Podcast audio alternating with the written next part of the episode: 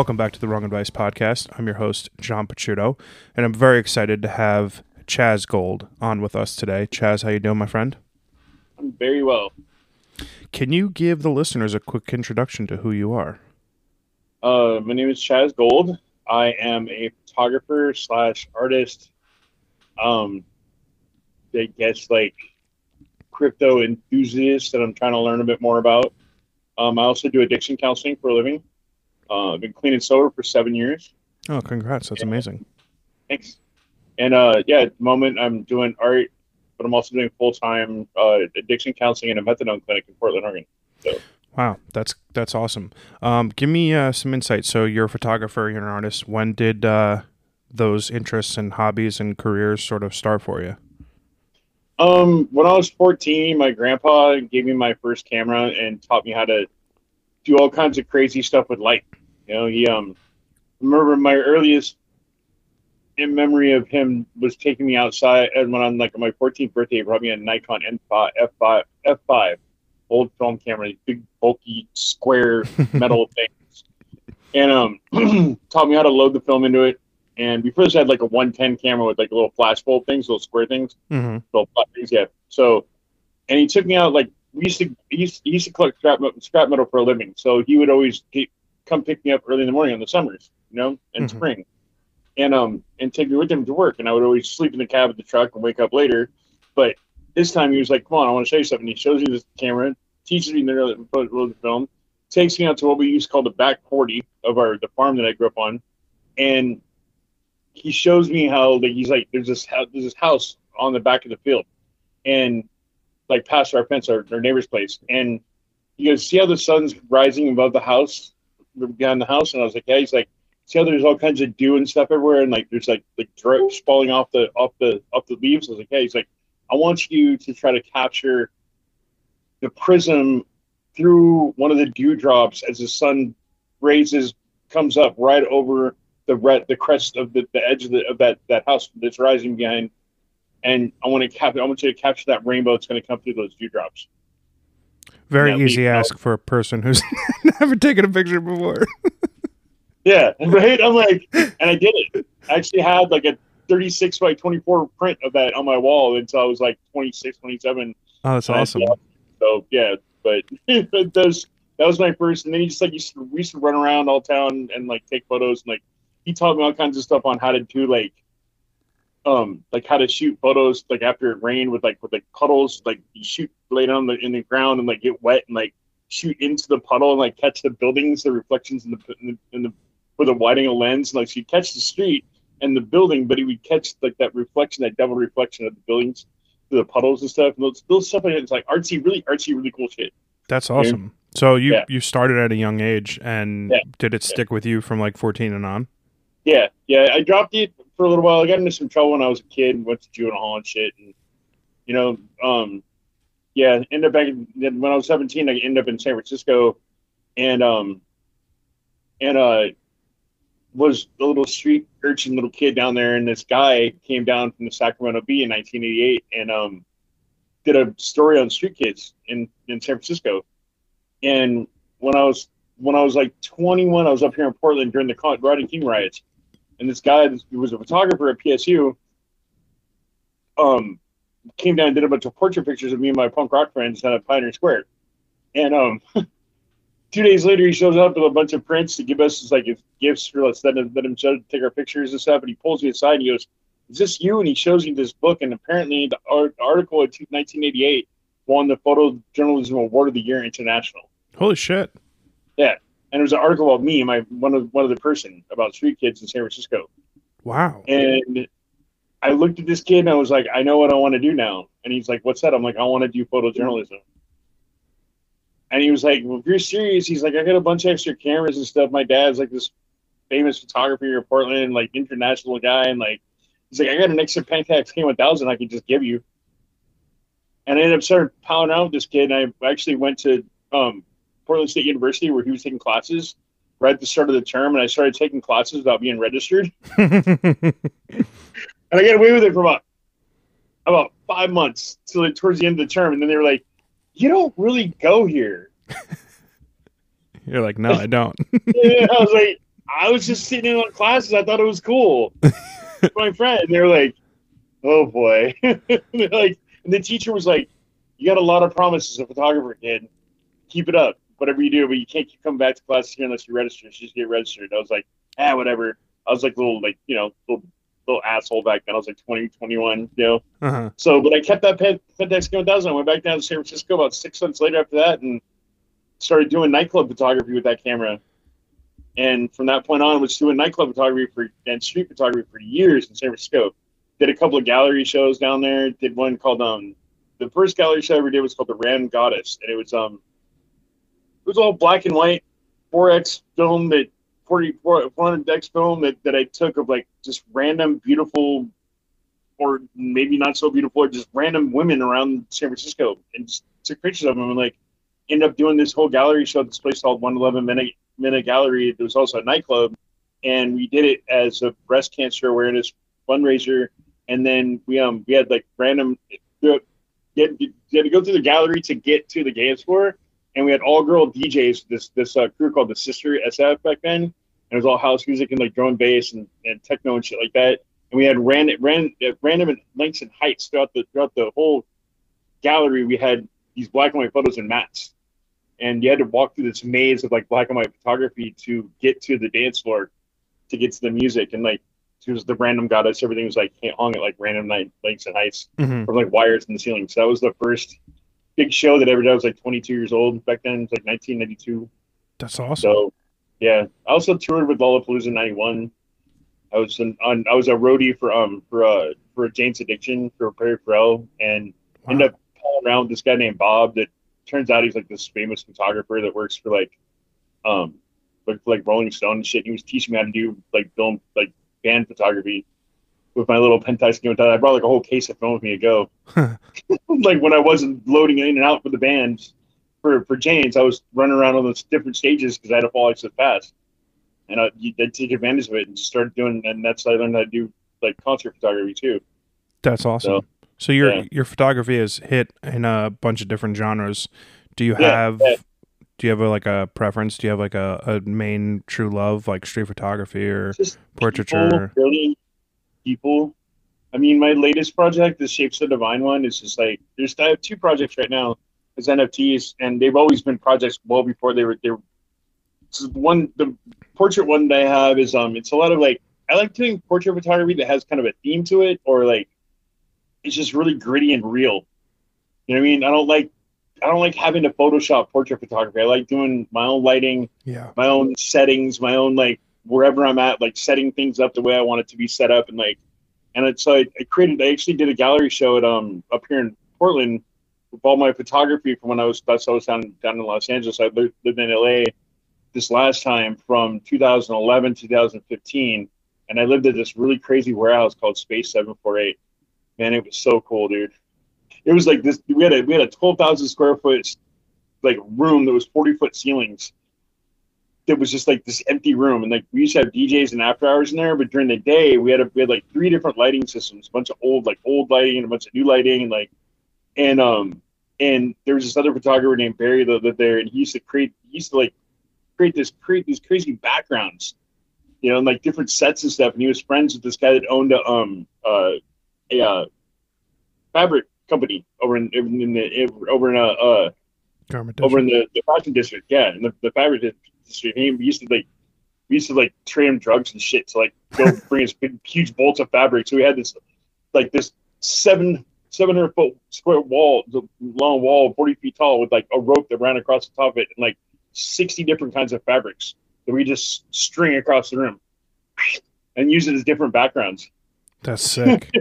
Yeah, we had an old like old like uh, uh, sit down big like um like a baby grand piano in there. We used to like roll around to different parts of the warehouse and like just like pose people on it and do all kinds of crazy shit with it. And like we had a whole we had um a whole collection of black and, and black mannequins in there. So that made for like very interesting photography sometimes. I mean, like we pose people in between the mo- mannequins or like pose them like naked around them and like you know or put them in weird clothes or situations and do weird lighting with it and shoot all kinds of filters and like different like colors and gels and stuff. And it was just cool. It was like the year that I lived there, I think probably did the most amazing like artsy photography portrait wise that I ever did in my entire life.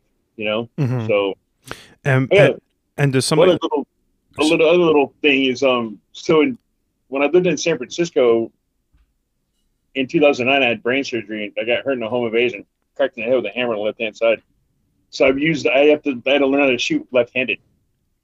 So I actually use a Sony because I can use the. Back then it was like the middle of the grip had the vertical release in it, and I can shoot left handed with it. And with the new ones, I can shoot left handed. It's so small.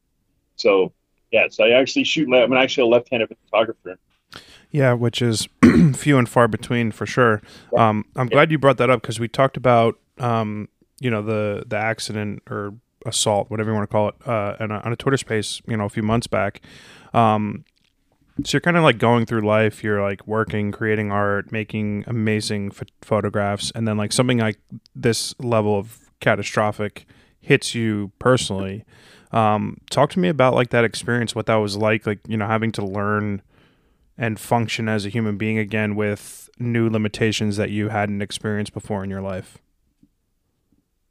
it was interesting because like you know right before that happened i was living in this house in up- upper in lower haight street and that's where it happened at and like i found myself doing weird things with my left hand like i was trying to i was trying to it was like i was trying to teach myself for no reason at all to, to become ambidextrous it was almost like the universe was like like something inside of me knew this was going to happen Wow. and I remember, I remember that happening. I was like, and then, then it happened, and you know, I was in a hospital for like four months. I was, I was in a coma for twelve days. I was in a rehabilitation hospital for four months, Wow. and it was just kind of like lost. I didn't know really where to go, who to go to, where to go. Ended up like kind of bouncing around with friends for a couple of weeks in California, up in like Vacaville and like up in Emory, uh, in uh, uh, in Fairfield and stuff. Friends that had houses out there that were trying to take care of me, and I was just out of my mind. I like, I didn't know. I knowing now, knowing what I know now, and knowing what I know then, like in hindsight, like I thought that I was fine. I was, I was running around like driving a car and everything. Shouldn't have was done that. Yeah, right. Yeah, I should be doing that. You know what I mean? Like, um, but like when I, I got out to Oregon, I came to stay with my sister up here, and she actually pretty much rescued me, like brought me in into her house and like gave me her whole basement to like just fix up and, and hang out in for like a whole year, helped me get on disability, you know, and it took that whole year to just kind of like take a take a rest from life, just like just let her take care of me, let family just take care of me, and then I got my um, I got I finally got disability after ten months after I applied for it, and that's what takes a while to get it, you know, um, and uh, they gave me a, a back pay a back pay check.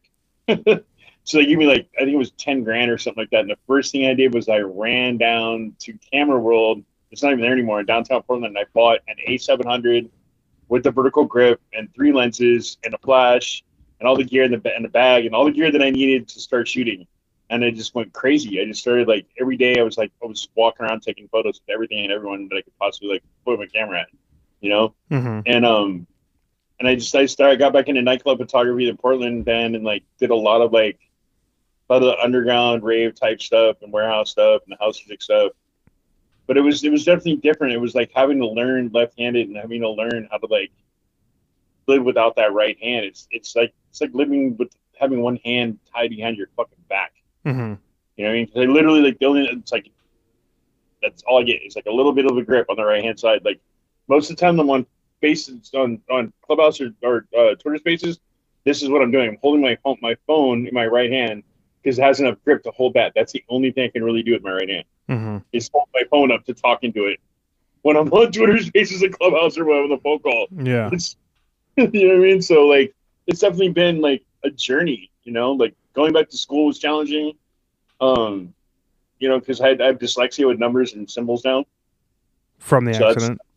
Yeah, yeah. But I mean, I graduated 3.87 GPA and like president's list, so It's pretty good. yeah, not bad, not bad. You know what I mean? Like, it took, me, it took me four and a half years to graduate, but like, but I um, I mean, I while I got was when I first started school, I, I um, I took a photography class. Also, did not need to, you know, and that was that's where that's where the real things really started to kick in. Then, hmm you know, like with the with with um with what I'm doing now. So I mean, that's that's a pretty incredible journey. I don't think there are a lot of people who would go through something that traumatic and then be able to still incorporate uh, you know, in art in their life, right? Like I feel like anytime someone would experience that level of a limiting event in their life that prevents them of doing something that they had done for so long with such ease, that they would tend to shun that thing, right? Like, okay, my right hand doesn't fully function anymore. I'm probably not going to try to take pictures anymore. And and I think They don't make a left-handed camera. yeah, They they don't exist. There's one in existence in all of time. Yeah, it's crazy. Nikon made one for um, a war photographer back in the 70s in, in Vietnam who lost his arm in the war. That's the only left-handed camera that's ever existed in the entire world. I mean, that's just in, in it's just an insane thing to think about, right? In a world where pretty much everything is geared towards people with either dominance, like a you know, it's it's a monetary thing, I would imagine. They're not going to sell a lot of them and the cost to produce is going to be exorbitant for them. And why would they're like, fuck it, who cares? Did you know that, that people in the in the 50s and 60s they used to force kids that were left-handed to be right-handed? I did know they that. thought, yeah, that was a religious thing. They actually thought that people that were southpaws were, were of the devil. yeah. They had demons in them. Well, and there was just like th- there were limitations to it because at the end of the day, they because it's like what I think ninety five percent of human beings are right handed or right hand dominant. It might it's like eight percent. I think I might have made that up. Statistics are are fake anyway. like, something like that. Right. Well, So- the thing, the way I look at it is like this: I got struck in the left-hand side of my head. That's where all the numbers, the logic, all the math, all those the languages, all that stuff lies. Now, I used to speak like fluent Hebrew, Yiddish, a little bit of Mandarin, Mandarin Cantonese, a little bit of uh, uh, and and fluent fluent Spanish. And I wrote like seven different co- co- different languages of, of computer code. I used to do like I used to just like fuck around with Linux just because it was fun Mhm. you know, and just used to break into systems and shit just because like it was just the thing to do. You know, like like I used to love like my favorite build for Linux was Kali Linux, and I just I just, just break into people's computers just to like, see what's in there. I never stole anything. I never fucking did any anything any harm, but I was just like I was like, Curious. oh look, I can get this back door, and like I lit like I saw that movie Hackers back in the nineties, and I was like. Great movie." Can you really change TV shows on a Cal- on the on a TV station late at night at PBS? I'm like, oh, it can't. You can. um, you know, and then after the accident, you lost all that.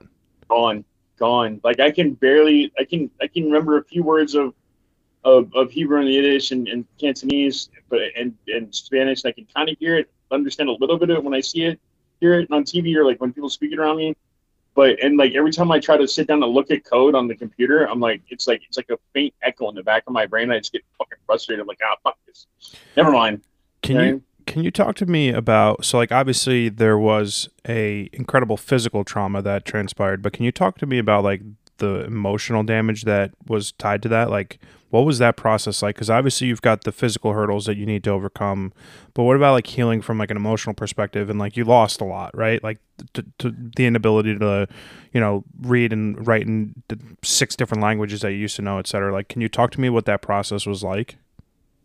Um, what like relearning languages and stuff? No, no, just like what was it like emotionally to kind of like go come through that process, right? Like you had, uh, you know, a year of your life sort of taken from you, when you had to learn to like retaught, you Learn know, walk, talk, speak, all that kind of shit. exactly, Again. yeah. Talk to like talk to me about what that process was like mentally to deal with. I remember like being because I used to be I used to be really into like the whole house music, techno, like rave scene. That's like music's always been like a massive part of my life. I've been a DJ off and on all my life, but I never really like played out a lot. But I but I do it a lot at home, and and I feel like music has a healing factor to it that that bar none can help you heal.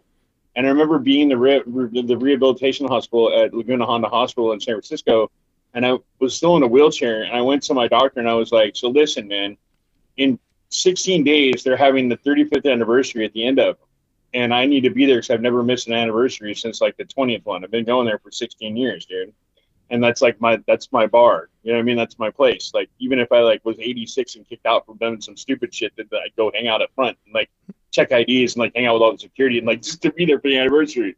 You know what I mean? Like because I used to get all kind of trouble at that bar, and um, and my doctor was like, "You're out of your fucking mind, dude. There's no way in, in 16 days you're gonna be able to go. You're still in a wheelchair." I'm like, "Tell you what, I, I said, tell you what. If I can get up out of this wheelchair and I go to my PT classes every day and like and I get on a cane, you give me a weekend pass." And he was like, "Okay, all right, whatever, cool." And I was like, and like, I what was it? 14 days later, I walked in with on a cane, and he was like, oh, "All right, dude, there you go." And my friend Twitch, this guy that I know, we just call him Twitch. Um, I know him from Burning Man. So he's a paraplegic. He actually broke his neck in a, in a, in a pool accident, like Oh, jumping wow. in a pool, not having enough water in it, like he was all drunk, like years ago. And he still goes out to Burning Man, still goes dancing, all that stuff. He's usually in a power chair, but he has like the, the crutches so he can get up and like kind of dance, like groove. And he Mhm. was just like, and like he was always in the hospital to visit me when this happened because he understood what I was going through. Yeah. You know, he's a really good friend, and um, and he picked me up from the hospital that weekend, and we went to the EndUp, and I danced for like eight hours, and I came back the next day with a cane around my neck and the sling that my arm was in, like threw it in the threw it in the garbage. I didn't need it anymore because the, the the weight of my right arm because the nerve damage was so heavy, I had to keep my arm in a sling hmm and I didn't need it anymore when I came back. And I could my my speech cleared up over that weekend. Like I could walk better that weekend. That weekend, you know what I mean? I, and I walked in with a cane around my neck, and the doctor was just like, "Explain to me." and I was like, "Here's the deal: you put me or someone like me in a situation like mine, in a pretty thick crowd of people on a dance floor with 120 to 125 BPM music." That simulates this, this, this sensation of the womb Wow. it like that's the same BPM that you hear in the as a heartbeat in the womb. And you get in a dance where you're crushed in with all those people and you're dancing, you're moving your body, your body and your mind and your nerves are going to react to that same feeling of having that that feeling of, of healing. It's like being inside your mama. Wow. You know what I mean? That's wild. Yeah. And the doctor was like, I need to think I need to write a paper on this. Yeah. So do You you think? I mean? I've actually written a paper on, on people with traumatic brain injuries and and uh, uh and stroke stroke victims and the healing elements of of electronic music or or music with 120 to 125 beats as, as, as a heartbeat sound. And he's done a whole like I've been in touch with him off and on through the years, and like he wrote a whole like medical paper on shit. I mean, that's incredible. I didn't. I did not know that at all. That's that's incredible. So It you actually help it helps people with with techno like techno music can help people like heal. Basically, That's pretty- crazy. That is crazy. So you think like between the experiences of that event and like I guess maybe getting out of the hospital was like an emotional healing Yeah. for you, like a mental. that was that was when the healing started and like and then coming up here to Oregon it's just like it's I I I mean I did my best like to get out of the house as much as I could like my, my sister lived like way out of the edge of town and like I and I want I just wanted to be downtown all the time and she was all the way it's called Gladstone and I was like dude I gotta get out of here so like a lot of that first year was like a lot of like getting on the bus and the trains and walking and like physically moving around and like just talking to people and reading a lot of books and like you know and and just just you know trying to trying to heal myself. My dumb ass was still like drinking though and like doing dumb shit. Like Well, you were I went young, back right? again like four years later after I got hurt, like used again for three years and you know, did stupid shit. Like things I shouldn't have been doing that while my brain was supposed to be trying to heal. hmm You know, that's okay because here I am now. You know what I mean? Yeah, I was I was curious. So you know, you, you mentioned you were sober for seven years, and I'm kind of curious, like how the physical and mental recovery from that accident sort of lended itself to, I guess, wanting to eventually get sober. What was that? A lot of it, a lot of it did. Like I mean, I think I just, I part of me just got tired of getting high. You know what I mean? Like it just didn't work anymore. hmm it turns out that I had that I actually have sleep apnea really bad, and like basically I was like doing a bunch of like drugs to like Go make my brain like be normal and like so I could talk and like act normal because like I when I wasn't high like I would my words would just be slurred. You couldn't even understand what the fuck I said. You know. When So you weren't first high. yeah. That's when I first got to the coma, I sounded like a minion. oh wow, Like because all my language shit was all discombobulated. and like it's all scrambled inside my brain. Like I had seven different languages running around in there, like trying to. And I'm trying. I thought that I was talking to my friends with English, and they were like, "What the fuck are you trying to say?" They brought me a Scrabble board, Wow. and that's when I realized I couldn't even spell. Holy. Oh wow, that's crazy. I was like, "Fuck!" Yeah. And like I didn't like what I thought I was saying when I was in the hospital after I got hurt was not English. I thought it was, but it wasn't English. Like I literally sounded like a fucking minion, which is funny because my friend Boy Scout Brian from Burning Man works for Pixar, and he worked on that movie. and every time I see him, I'm like, how much do my did my speech inflections at that time have effect on the minions' voices in that fucking movie, dude? And where the fuck are my fucking royalties? I was just say, where's your, you. your post credit scene? what I mean? And so I'm like, you're a dick, bro. He's like, and every time I see him, I, I say something, he's like, huh, huh. he just laughs at me, walks away, like shaking his head. I'm like, fucking such a dick, bro. Like, I mean, that's pretty funny. I mean, it's, I guess it's you know, a little funny. it's kind of cool though in a way. Like, I'm like, wow, that means that my tragedy probably like brought how many smiles to millions and billions of people For that sure. have seen that movie. Did I'm that have something with it? I'm an unabashed Pixar fan, and Despicable Me is probably one of my favorites for sure. Me too. But uh, too. what was it like getting sober and clean? So like you were getting tired of getting high, and you just Yeah, sort of left- decided yeah, one day. Yeah, I left San Francisco. I left Portland back in. I got hurt. I came back here. I got hurt on January 31st, 2009. Came up here until about 2000, middle, uh, till November, to, November of 2010. So I was up here about a year and a half or so, like a little bit less than two years. And I moved out on my own and got my own place in Portland out of my sister's place like six months before. And, um, and I moved back down to Los Angeles in 2011, November of it, and then and then found myself by like New Year's of that year, I was back in my addiction again. hmm just- I was at an after hours party, somebody was smoking some shit, and like I was like, hey, it's like it's New Year's, I could party one time. Yeah, that never, that you know, that never works. So down the rabbit hole. like party down there, yeah, until 2015, and like part of me like was already like I was kind of over it in the first place. Like after a while, I was just like, this sucks. It's not happening anymore. Like I like I'm tired of struggling with this drug, and like and like all my friends around here just are twacked out of their minds, and they're all like doing sh- shady shit. It's gonna get them thrown in prison or dead, you know. And I was like, I just wanted to get out, and like on my birthday of 2015, I had a friend of mine come into town with his shaman from Peru, and they had some ayahuasca, and they were like, "You, you want to go up to this little campsite? We're gonna we're gonna camp up by the Hollywood Hills, and by the Hollywood sign, like right in view of the Hollywood sign, found a little spot we can actually sit down and like camp at for a couple of days and like not get bugged, and like we're gonna do ayahuasca." And I was like, "Okay, all right." I'll try that. You know what I mean? Because I'd heard a lot about it. I'd already done DMT a bunch of times. Like, so I was like, hmm, what this is going to be like. And I went and did it and spent like two days and camped out in these hills and like came back and I was like, two days later, it's on May 2nd, I just stood up and I was like, who wants to drive me to Silver Living? Oh wow. Like I had, I had no desire left. I tried to get high one time between then and down between then and then. And like, it just like, it made me physically sick.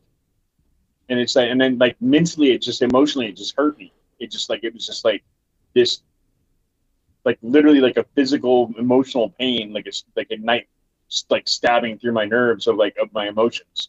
Wow.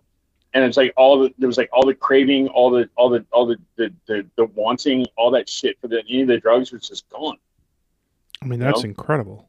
it was just like it, it was like ego death, dude. I saw like I I learned about like how to treat how to how to like like commune with nature, how to talk to the fucking plants. Like I was like literally like everything around me was breathing and moving and like alive and like and I I saw so much when I was on that trip. I saw like I literally saw like like the inside of me like wither, die, go into the ground and be eaten by worms. Like I saw my own death and shit, but at the same time, it wasn't like where or how I'm gonna die, but it was like this part of me was just like literally like eaten by by the by the earth, and I became dust. Whoa. That was like the end of the ayahuasca trip, and I was like, and then and then yeah, and from that point on, I just I went to sober living, and I just that was seven years ago, seven and a half years ago now. I mean, that's incredible. Yeah. Um, what was it? So, like, uh, how far into your sobriety did you decide to start getting into counseling and trying to help others? I moved back up here from from LA right after that. I went to I went down I went to sober living over by um in uh in the valley for like for from like from like May second till right before July first. My my my dad and I, which we we never really we get, we got along, but like we didn't we didn't see eye to eye most of my life. You know what I mean? Mhm. And um, on the 28th of June, I called them and he was like, "Come home." And it was my mom's birthday on July 1st, so I moved a bunch of shit around, like like bought a bunch of um uh uh uh, gift cards from well, three different credit cards that I had a little bit of money on each credit card. And like bought enough gift cards from Southwest Airlines to buy one ticket one way to get up to up to Portland, and um and got home on on July 1st of that year of 2015 for my mom's birthday, and it was it was like from that point on it was like and me and the like it took me about like about a year after that, a year and a half after that, probably to to start getting in, in like I started volunteering with like Outside In and New Avenues of Youth and these companies up here in Oregon that work with like at risk youth. And I realized like if I'm going to do this, I should be learning how to like do this professionally. Yeah. You know, and like so I so I enrolled at PCC, which is the community college. They had, it's the only place that had it up here for those classes, and it's supposed to be a two-year term, but because of where I live in my in subsidized housing, so I'd have really cheap rent in a really nice part of town, and um uh, so I couldn't take full time classes, and like with the with, with my brain worked, I didn't. I was scared to go to school anyways. You know what I mean? Mm-hmm. So I enrolled part time and did two terms and towards towards the degree, towards the certification, and then was like, dude, this is really emotionally heavy. Yeah. You know what I mean? So I decided to take those classes the next term to enroll for that, and I enrolled for digital photography one. And this teacher, Kelly, uh, her name is Kelly Pennington. I kind of became the. She was like, "Why are you taking this class? You could be fucking teaching this class. What's wrong with you?" You know what I mean? She's like, "You know more about me about more more than I do about photography, probably. Yeah. You have much more experience." and I was like, I told her why, and she was like, "All right, cool." So I became kind of the unofficial TA for the class. You know what I mean? Uh-huh. And um, and that was a good balance of having that photography, and that's when I came with the idea of like, what if I wanted to start my own nonprofit for at-risk kids to teach them how to do photography, videography, digital art, things like that, and you know what I mean, and like and and get my certification, get my get my degree, you know what I mean.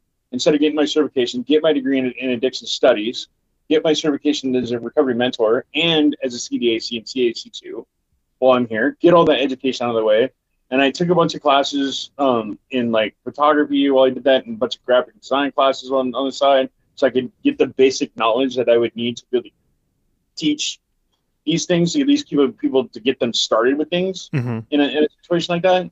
And um and uh and out of that whole class was we had to do a creative lighting class project and Kelly used to stand in front of the, the projector all the time from the class. And I would see her like she throw art up and photographer from the, from the up on the board with the photographer with the with the projector. She was always had these images projected on her. And I was like, well, what would happen if I like took some graph some like fractals or like sacred geometry, geometries I was totally obsessed with at the time.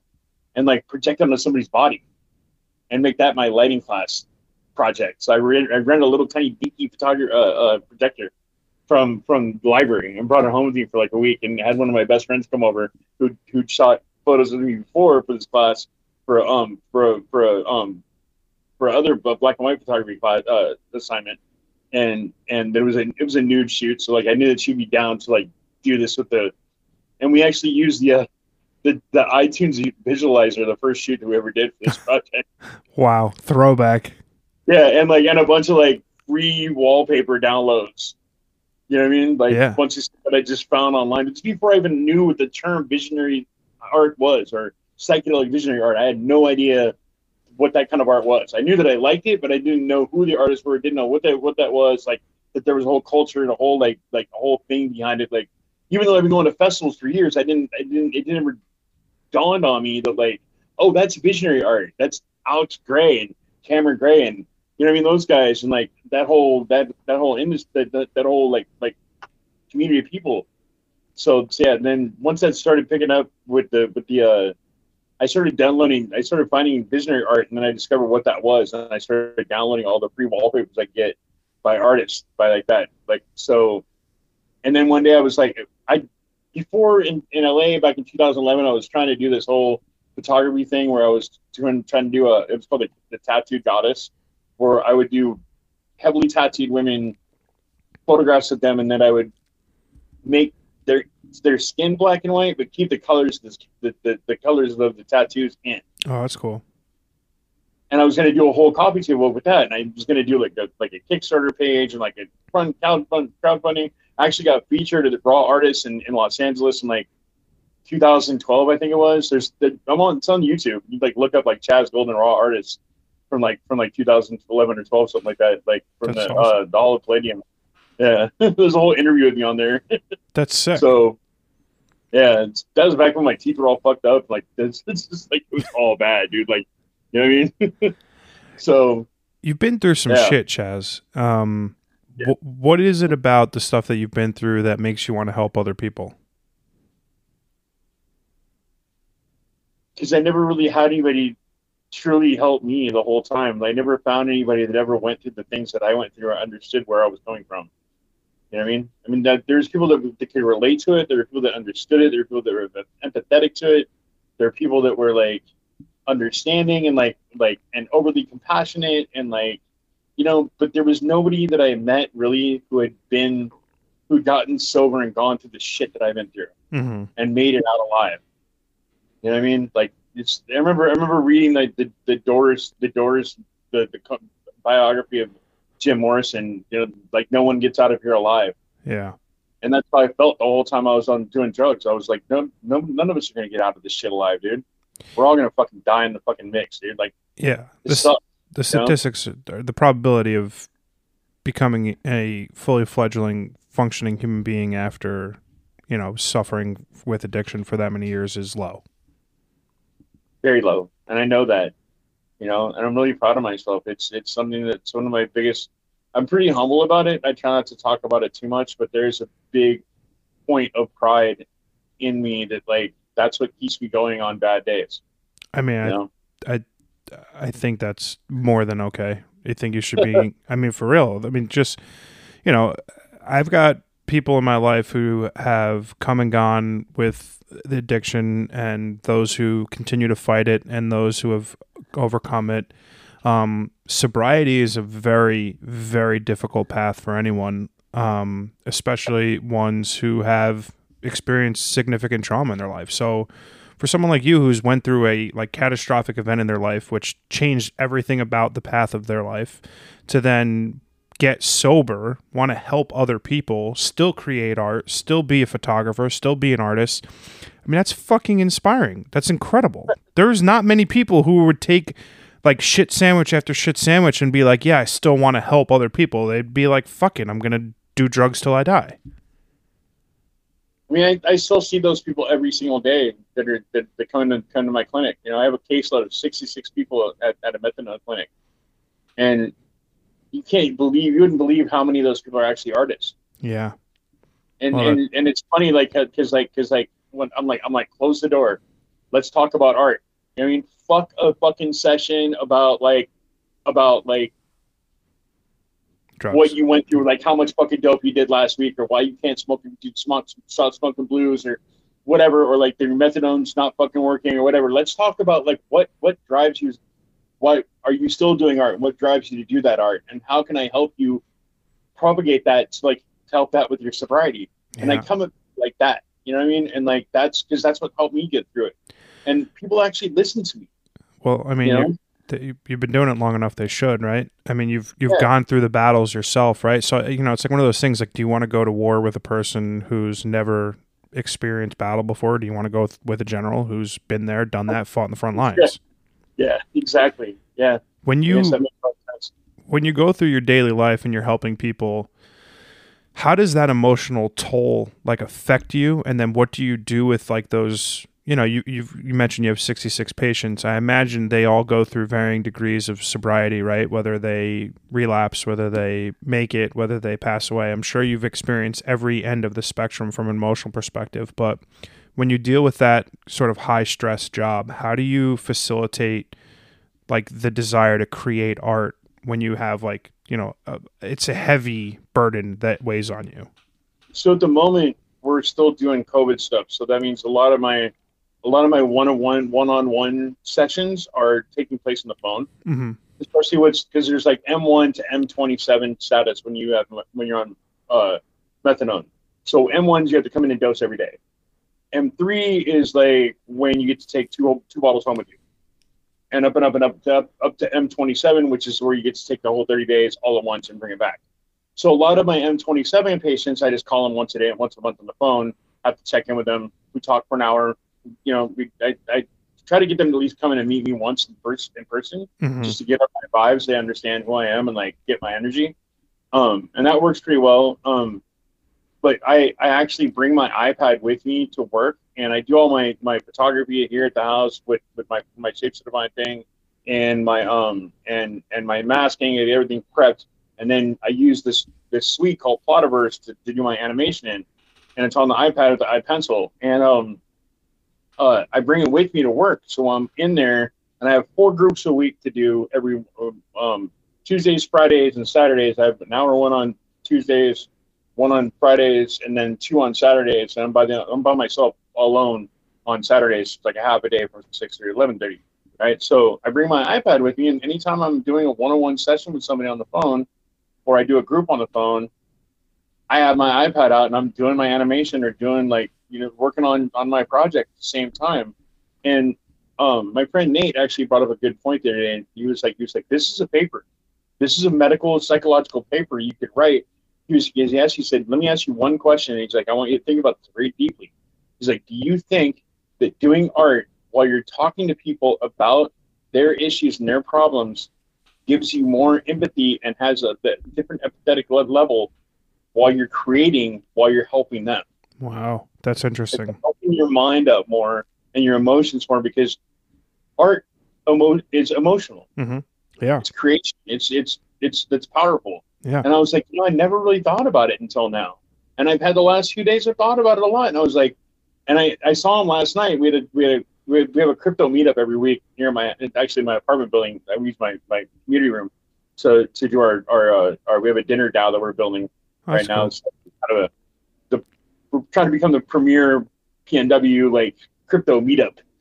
You know what I mean? Sweet. Like, weekly, monthly for like big dinners and like one big dinner, one and like three small little like meetups during the week Mhm. or during the month. So, and I saw him last night. I was like, you know, I thought about what you said, and like the thing is, is like at, at work, I have two screens in front of me. I always have like a spreadsheet open with all my clients on it, and I have the calendar and like all my software on the left hand side, and I've got a Word document over here, and I'm like taking notes, and I'm like doing all this kind of shit for work.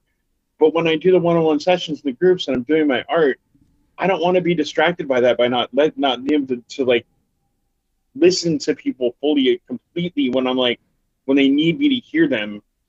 And when I'm doing my art and I'm listening to them talk, I'm I hear everything. I hear every emotion, every nuance in their body, or their, in their voice. You know what I mean? Because it's hard to it's hard to, to to do those kind of sessions over the phone. 'cause you don't know when somebody's bullshitting you. Do you think um so like I'm just going to use a broad concept in mind, but like so I'm explaining to you like how I'm going through withdrawal, you know, what my process is like. I'm an M2, M3 whatever, right? And like I'm having a overly emotional week, like I broke up with my girlfriend, whatever it might be. Do you think those levels of emotions come out differently in your work while you're going through that? I think so. Yeah, That's I think I think that yeah, I think that if you look at my like if you go to my Shapes of Divine project on OpenSea, right, and you but I always if you ever I don't know if you ever noticed, but like when I when I promote it on on Twitter or anywhere other so, social media, the link that I use, the one I always sort it to to recently created, Mm-hmm. so it puts all the new stuff up top. mm-hmm. I mean, that way it's like the old, because otherwise it just shows the, the, the no old shit, which is like, it's good. It's cool. It's the OG shit. It's all priced low, 1.11 instead of 0.22. But like, it's not as good. I don't think it's, I, I'm on reverse credit too, but like, I think it's, I don't think it's as good as, but I'm also not going to swap it out for something different and something new because I want people to see the progression of it. I want people to have those old cheap OG pieces. Well, so I was going to say, yeah, there's the progression of as an artist, the right, growth. Right. I Yeah. want people to collect that, you know, because there's, there's a there's a there's a whole thing about collection, collecting with that, getting that OG shit and like what the what the what things that we somebody did five or six years ago and somebody did some now. It's like and their progression of like it's just beautiful to see like the growth Mm-hmm. and like like one of my favorite artists is Glass Crane. If you ever know who he is, like or then like Elos Project or like or you know NFT Trippy, those guys they do these amazing like and like Lane, um, Glass Crane's actually is uh his roommate. Those guys are like the most badass fucking 3D like 4D 4D cinema artists that I've ever seen in my entire life. But I've also been watching Glass Crane for four or five years now. So you've seen And the I- growth. Yeah, and I so that's why I do this. That's for the same reason he leaves his old shit up I leave my shit up too. Mhm. I mean, so people can see that growth and people can see that progression. And I think that like these newer pieces in the last three months that I've been putting up, I think are a lot different. I think the animation's t- tighter. I think the music's better. I think that everything about it is just more fluid, more like it's just better. It's like I mean, like it's it's hard to explain on a podcast without seeing it. Yeah. But like if you go my IG, you go to my IG, you see you'll see like a bunch of videos on my um, I have an IG channel for Shapes of Divine. It's in my video tab, my IG. hmm Um, you can see like I usually I, I have like a little a little gooseneck thing that I can hang my phone on above my iPad Oh, that's and, cool. like, do like live music live videos on on on on IG and it it as a recording. oh, that's stays awesome. there. You know I mean? Yeah. I can make it part of the channel that that channel. So and they're like forty five minute an hour long videos sometimes. Like I think it goes to fifty eight minutes Oh, is wow. the limit. And you can see the progression of, of the work that I've done and the way that I animate and the way that I use the tools that I use now compared to what over the last like what I've done the last three months, how much how much different like just how tighter the masking and, and the, the, the, the creation and like everything about it's gotten like much more fluid. My hands got steadier, like everything. You know what I mean? Like And and I learned some new things the other day about how to how to physically do it too, yeah. which is So like will there be like darker tones, deeper, richer colors, lighter stuff in corresponding conversations as you work?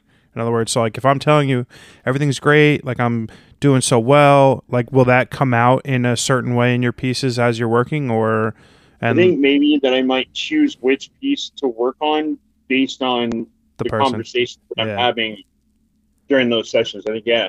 Yeah, so it cool. depends on like how how deep or dark it or lighter or lighter happier those conversations, how much easier they are. Yeah. But like I said, a lot of you know, a lot. It's it's funny how many people in my clients that are that are artists, and like It's and the we talk- tortured don't- artist we trope, right? Talk about addiction, like we talk about addiction for like 15, 20 minutes, and we talk about art and music and shit's going on in the world, and like you know, like we talk about whole fun shit, dude. Like I don't try to like be that upper stiff upper lip fucking counselor that's.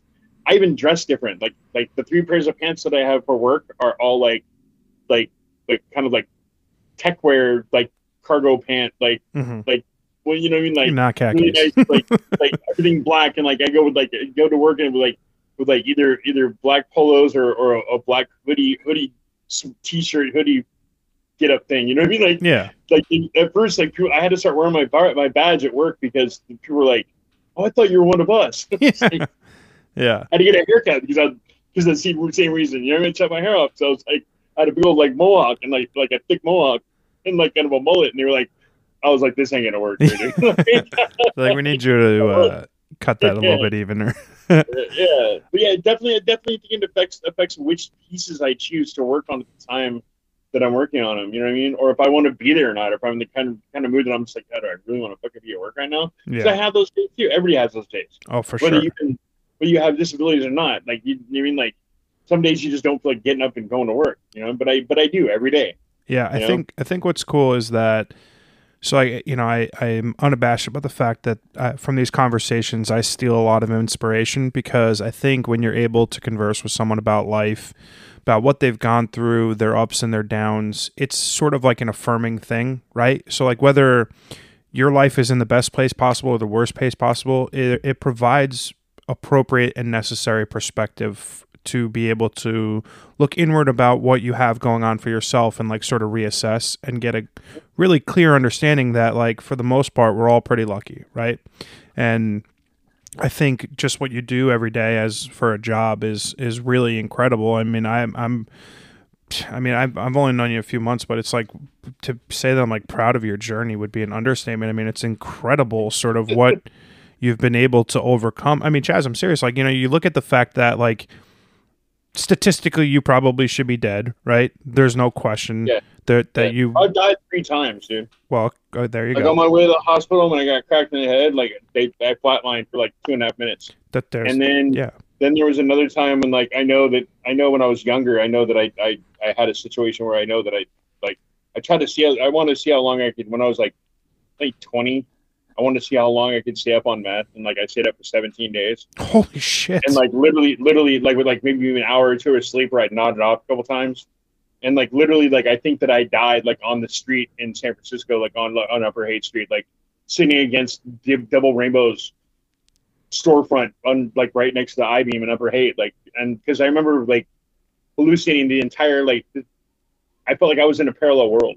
Wow. I either astro projected out of out of there and into a different place that like in a different world that looked deep the upper Haight Street looks different, or I died for a minute and came back. That's crazy. Have you ever Yeah. have you ever heard the theory that every time we have a near death experience, we actually do die, but our consciousness shifts to another version of ourselves in a different, you know, multiverse or whatever. It was a very interesting concept that like basically revolves around the fact that we live in a simulation and we do inevitably end up dying for one time and then we just get like a full on system reboot. It fucking tripped me out for so long.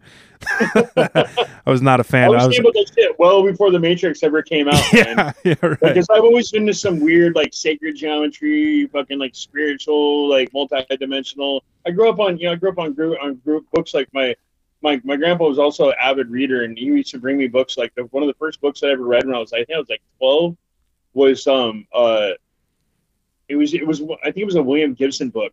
I think it was like the short stories of the Neuromancer Oh, yeah. series, of the, the short stories that had Johnny Mnemonic in it Uh-huh. and and those all those stories, and then I went on to, to read like Snow Crash by Neil Stephenson, and you know, and all his Cryptonomicon, and and and all the um Philip Philip K. Dick books, and like, and it turns out like so I'm adopted, right? I'm, I was adopted when I was like three days old.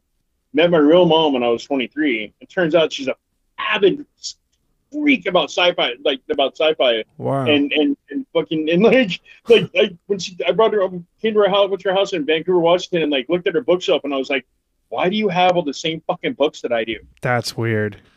You know what I mean? Like That's weird. that's so fucking strange, and we're so much alike, dude. Yeah, that's You fucking like- weird. Yeah. Yeah, like like we when we had ins and outs. She she passed now, but we had our ins and outs. But like you know, she. It was cool to like meet her and my dad too. My dad, they both gone now, but like, but like, you know, my dad was like when I met my dad, he had like 26 years clean and sober. Wow. you know, he got he got sober like right after like right right after I right after I was born, I guess. Like when I met him, I met him when I was like 26. Like, you know, he used to he used to host NA meetings out in Beaverton, outside of here, outside of Portland. Mhm. You know, like that was he had he had a home meeting that that that was his meeting he ran. That's You know, crazy. like yeah. So like this, it's it's like when they said the apple doesn't fall far from the tree. Sure. No, I believe that completely. I, I butt up against that a lot, and I know that my father is going to be listening to this, but for a very long time, I used to butt up against the fact that everyone would tell me how much I'm like my father, and I'd be like, oh, I'm nothing like him. I'm, you know, you know. But the truth is, when I look about when I look at it now, you know, I'm a 36 year old man who's very comfortable in his own skin, and I and very clear on like who I am. I take that as a tremendous compliment. Like my dad's the fucking man. I, I couldn't be happier. Uh, Dude, me and my get that. dad, we didn't get along for years, dude. We were like at odds constantly. We didn't even talk for like three or four years for a while there. Like, we didn't like. I talked to my mom, but I wouldn't talk to my dad at all. My Mhm. dad was like, I had nothing to say to him. You know what I mean? Like, Thankfully, like all my life, all I wanted was my dad to be proud of me. That's all I wanted. It was like that's all I wanted. It was just his approval. yeah. You know I mean? He- I mean, isn't that every okay. son and father, right? Everyone. Yeah. Yeah. yeah, but like at the end of his life, you know, like, and I admire him the way that the way that that, that everything like ended up. Um, at the end of it, the last like three or four years I was going to school, I wouldn't, I didn't graduate till like a little bit after he passed, but like, he was so proud of me. I was all he could talk about, man. That's awesome. You know I mean? Like all of his friends, all our family, all of our relatives, like every dinner dinner that anybody had when when I wasn't around, all that he talked about was me and how proud he was. Yeah, And I was amazing. just like, wow, dude, like that. Hearing that is just like, you know what I mean? To hear him say that, and like, you know, he, he had all, yeah, um, he was he, he was on dialysis for seven years. He had liver failure, and they, he was too old to and had too much shit wrong with him to actually get a new liver. So he was on permanent dialysis three days a week. And one day he called the whole family over to the house. He was like, "Here's the deal, I'm fucking tired, man. yeah. I'm gonna go off dialysis, and I know I'm gonna die, but I'd rather like this COVID shit's coming, and I see the writing on the wall. It's like right before COVID hit, right before the lockdowns, like literally like right when it started happening. And he was like, I do not want to be in a hospital behind a plastic sheet without my family able to be next to me and touch me and, and talk to me and hold me. So I'm I'm gonna I'm just gonna end this now. And I was like, I don't know if I can fucking do that, bro. Yeah. I don't know if I'm that ballsy. Yeah, no, it's You know what I mean? Like, oh, that's ballsy. That's I mean, like, I think- whoa. Yeah, it's one of those things. Like whenever you, you know, I'm I'm fortunate enough I haven't been through any sort of health crisis like that. But I think when you struggle with health for a long period of time, you know when you have fight left in you and when you don't. And Yeah. I mean he was that 84, dude. Like, it's a courageous. that's a legacy. Yeah, it's a courageous decision to make because at the end of the day, you are stamping your own death sentence. It's it's a Yeah. remarkably difficult choice to make, but I think at 84, you kind of come to grips with what what your your place is and be at peace with your life, and and that's you know inevitably you know probably the right decision at the time, and and yeah, I mean that's hard. It's Yeah. funny because like the number number two on my bucket list has always been like to live to be 101. He was like, why the fuck would you want to do that? Pass, hard pass, hard like, hard pass. I was like, because I keep hoping that we're gonna get up in that cybernetic future that like that I can start getting my lungs like regrown and shit by a fucking Dude, we're- out pot. Like, we're, we're probably we're probably in some fucking pod right now or just some fucking code typed into something who knows you know um Chazz yeah, I, I mean that's that's that's rad that, he, that that I look at look at to him and like I hope that when I reach that age, if that happens to me, that like I have the balls to be able to do that. yeah. And the thing of me, like, you know, my dad and I, my biological and I, dad and I, from what I understand, we are pretty much alike too. But at the same time, like my dad that raised me, you know, Nate, he like he's. It's funny that I find myself using all of his little these these epitaphs, these little sayings. You know, dads that grew up in the fifties had these sayings. He's like, they can't never do you nothing, nothing you can't do. yeah You know what I mean? Shit like that. Like and just and like and like honesty is the best policy and like you know, just little little shit like that. And like I find myself at the same age that I used to hate when he was that age and I was a kid and I'm at fifty two and he like it, I'm hearing myself like repeat his fucking words verbatim out of my mouth. So, it's like some of it with clients. isn't that like so to me i'm a big fan of that when you like when i i stop myself sometimes when i say something i'm like wow that was my mom or wow that was my dad or wow that was my grandma like i think Yeah. about those things and I, it's something that i like i really enjoy about life it's because that you know it means like the interactions that you have with people are important they last they are like stuck with you and and i think that's cool um I like to spend the last bit of every podcast doing a little bit of a Q&A. Some of these are super easy, some of them are a little bit hard, but my first question for you is what's your favorite movie? the Matrix, the first one. Did you Honestly, I, I like it too. Did, I like I watch all of them at least once a year. I'm I'm a big fan of of the writing and the I'm in, story. I'm in the Matrix too. Say it again. I'm in the Matrix too. What does that mean? Number two, Oh, in the scene of Zion. The oh you're Zion in scene. the movie? I'm actually in the movie in the Zion scene in Oakland. They filmed that on a soundstage in Oakland, Oh no shit. And I was an extra in in in as I was one of the extras. I'm one of the the church church burning guys with the with the with the with the with the togo, the white togo Yeah. on. I was like one of the guys. Like you, you barely see me. I'm like a blur as I go by the camera with like this this like torch and like I'm in a white toga thing. I mean, that's fucking awesome. That's so Yeah, cool. So I got to meet Keanu like and hang out with him on the set and like actually like and I actually asked him I was like, "Do you think that we live in the Matrix?" what did he say? He was like, "I guess that's for me to know and for you to figure out, isn't it?" I was like, "That's funny because that's the same thing that Anne Rice said to me when I met her about fucking vampires, motherfucker." well, that doesn't make me feel good. God damn it! What's your favorite book? Uh, Snow Crash by Neil Stephenson. For non for fiction, for nonfiction is one called um uh um uh My Life with the Little Goat or the something about the the the, the tiny goat. What is it? Uh, the hell is it called? I have it right here. There, is that it? It- It's a.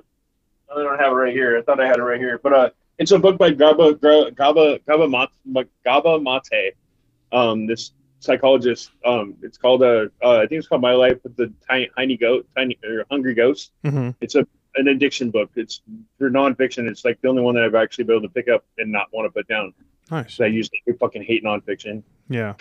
I go back and forth, but yeah. Yeah. What's your favorite food?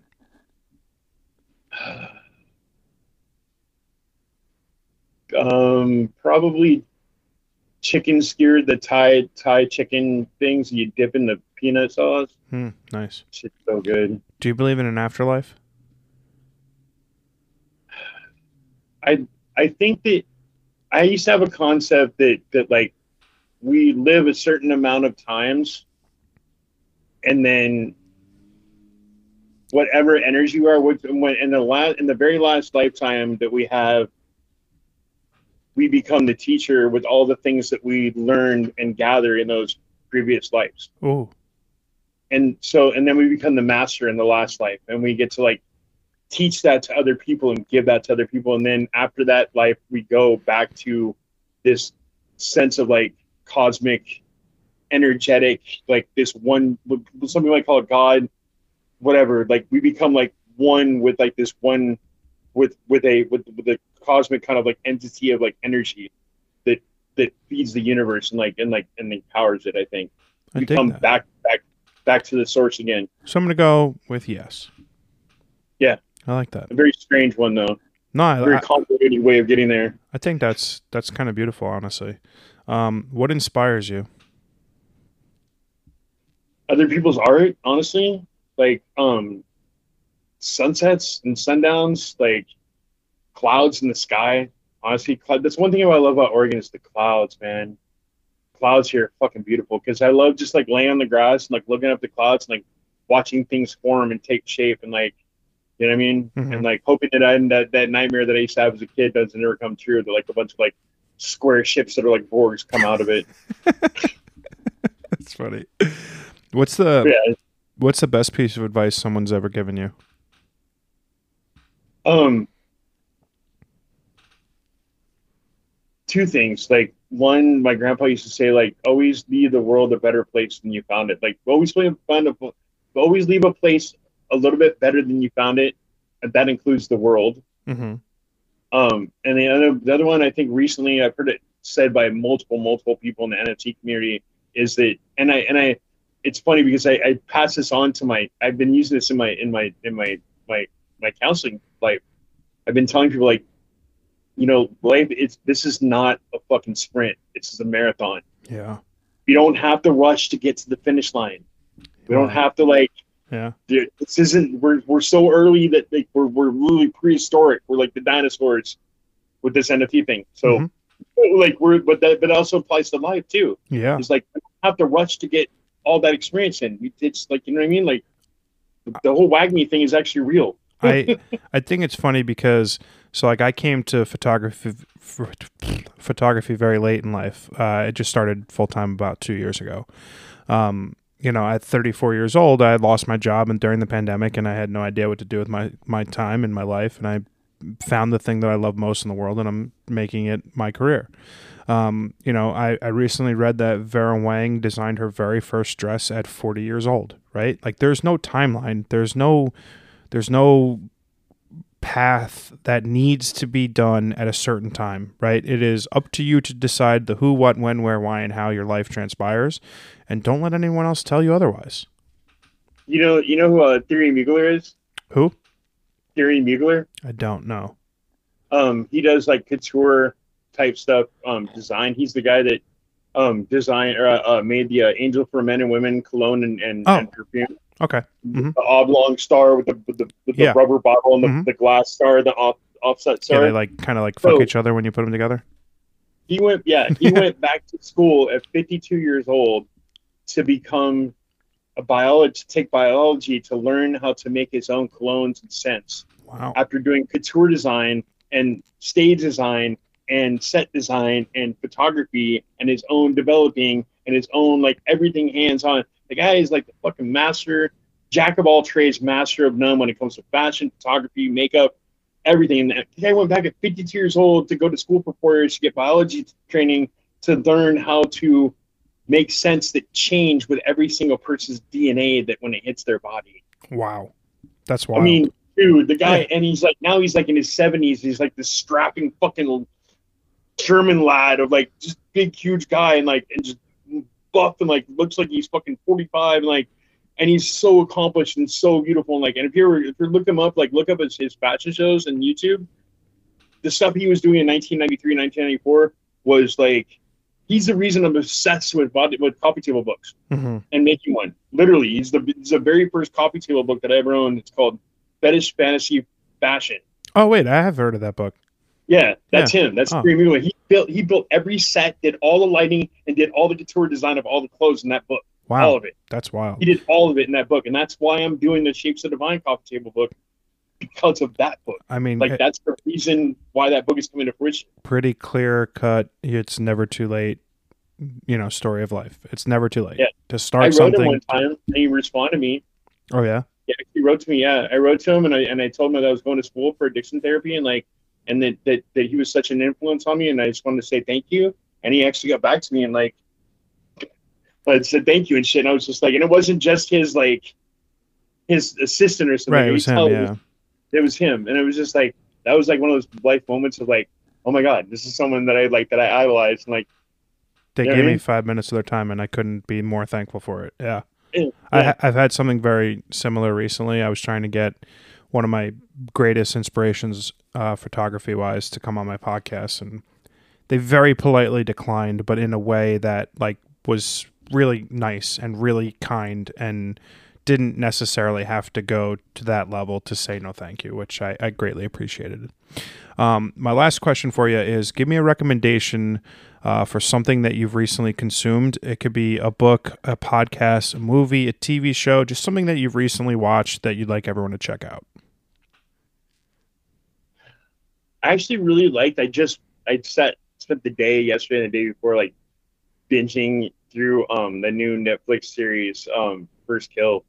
Oh, I don't know. It was actually really well done. okay. It's just it's a it's a, like a vampire monster killer like monster hunter kind of like meet and fall in love kind of story. That's just like I think it's, it was it was cute, but at the same time like it was like it was just like it really saw it, it was like the two different sides of life come together.